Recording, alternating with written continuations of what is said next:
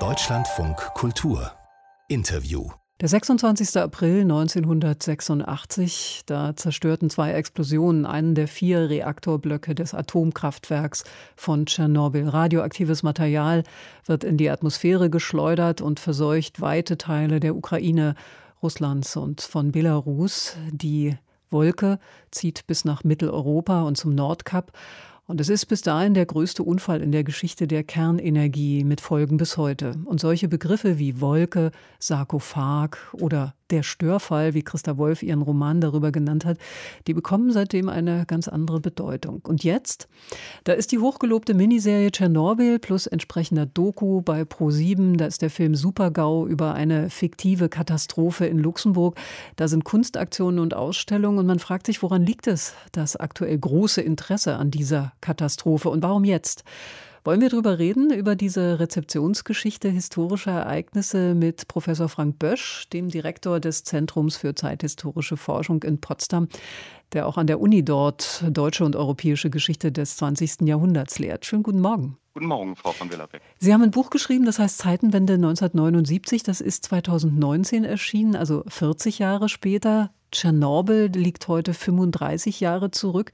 Ist so ähm, eine Generation eine gute Zeitspanne für den Historiker, um Dinge zu sortieren? In der Tat hält die Geschichtswissenschaft etwa 30 Jahre Abstand, eine Generation. Dann öffnen sich die Archive und man hat vor allen Dingen auch genug Abstand, um zu sehen, welche Ereignisse tatsächlich eine größere Bedeutung entfaltet haben. Warum genau diese, diese 30 Jahre? Hm.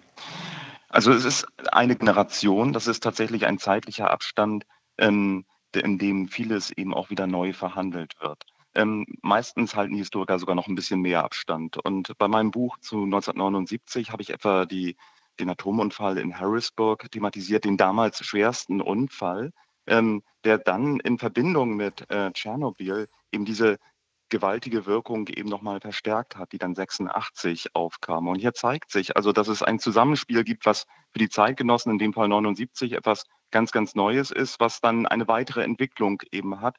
Und aus diesem Abstand, den wir haben, sehen wir erst, ähm, wie sich die Dinge, die erstmal ganz offen, ganz zufällig auch sind, eben in ihrer historischen Bedeutung entfalten.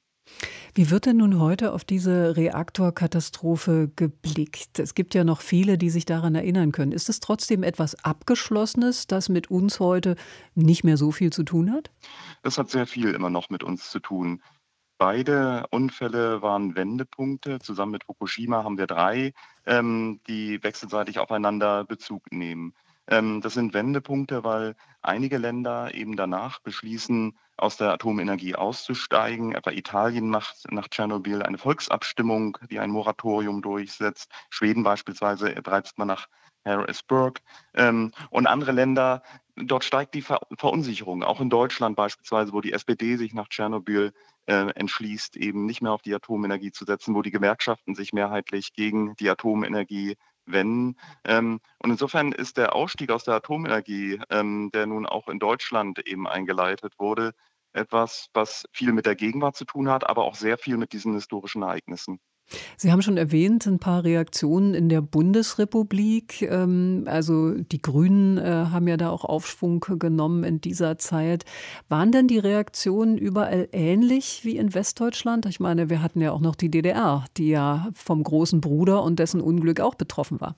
In Westdeutschland gab es erstmal sehr unterschiedliche Reaktionen. Es gab vor allem konservative Stimmen aus der CSU und auch Teilen der CDU, die sagten, die deutschen Atomkraftwerke sind die sichersten der Welt. Hier könne derartiges nicht passieren, ähm, während andere Bundesländer wie zum Beispiel Hessen, die äh, SPD regiert waren, ähm, deutlich vorsichtiger, ängstlicher eben auch mit mehr Sicherheitsmaßnahmen eben reagiert haben. Äh, in der DDR waren die Reaktionen nochmal ganz anders, denn in der Sowjetunion wurde ja eine Nachrichtensperre verhängt. Es wurde das wahre Ausmaß verschleiert, trotz Gorbatschow. Und die DDR als kleiner Bruder musste sich daran halten. Aber gleichzeitig haben die Bürger der DDR natürlich über das Westfernsehen mitbekommen, äh, was dort passierte, sodass die DDR dann ähm, Schritt für Schritt eben auch in ihren staatsgelenkten Medien ähm, zumindest äh, andeuten musste, was dort passiert wird. Sie sprach nicht von einem Supergau oder ähnlichem, sie sprach von einem Unglück oder Unfall, wo es zwei Tote gegeben hätte, wo begrenzt Radioaktivität herausgetreten sei, um die Bevölkerung zu beruhigen. Ich kann mich noch erinnern, dass das erst äh, Tage nach dem Unglück passiert ist und in sehr dürren Worten. Und wer da in der DDR gelebt hat, weiß auch noch, dass plötzlich mehr Gemüse in den Kaufhallen lag, das eigentlich äh, nach West-Berlin äh, exportiert werden sollte und das da keiner mehr haben wollte. Wenn man aber mal auf dieses Jahr schaut, auf die Rezeption dieses Ereignisses damals vor 35 Jahren, dann hat man den Eindruck, dass es gefühlt derzeit besonders viele Serien, Ausstellungen, Kunstaktionen zu Tschernobyl gibt. Was sagt Ihnen das?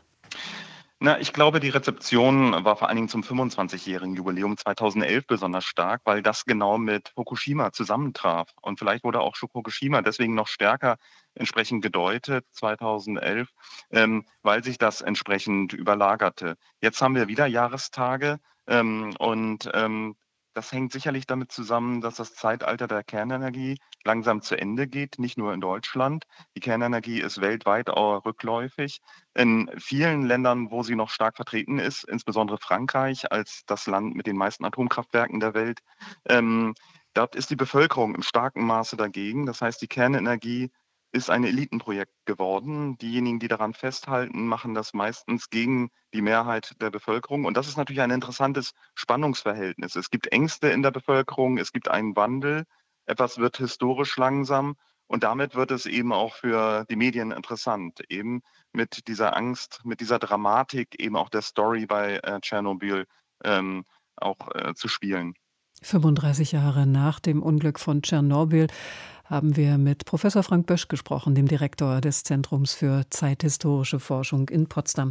Ich danke Ihnen für das Interview hier im Deutschlandfunk Kultur. Vielen Dank. Auf Wiedersehen. Wiederhören.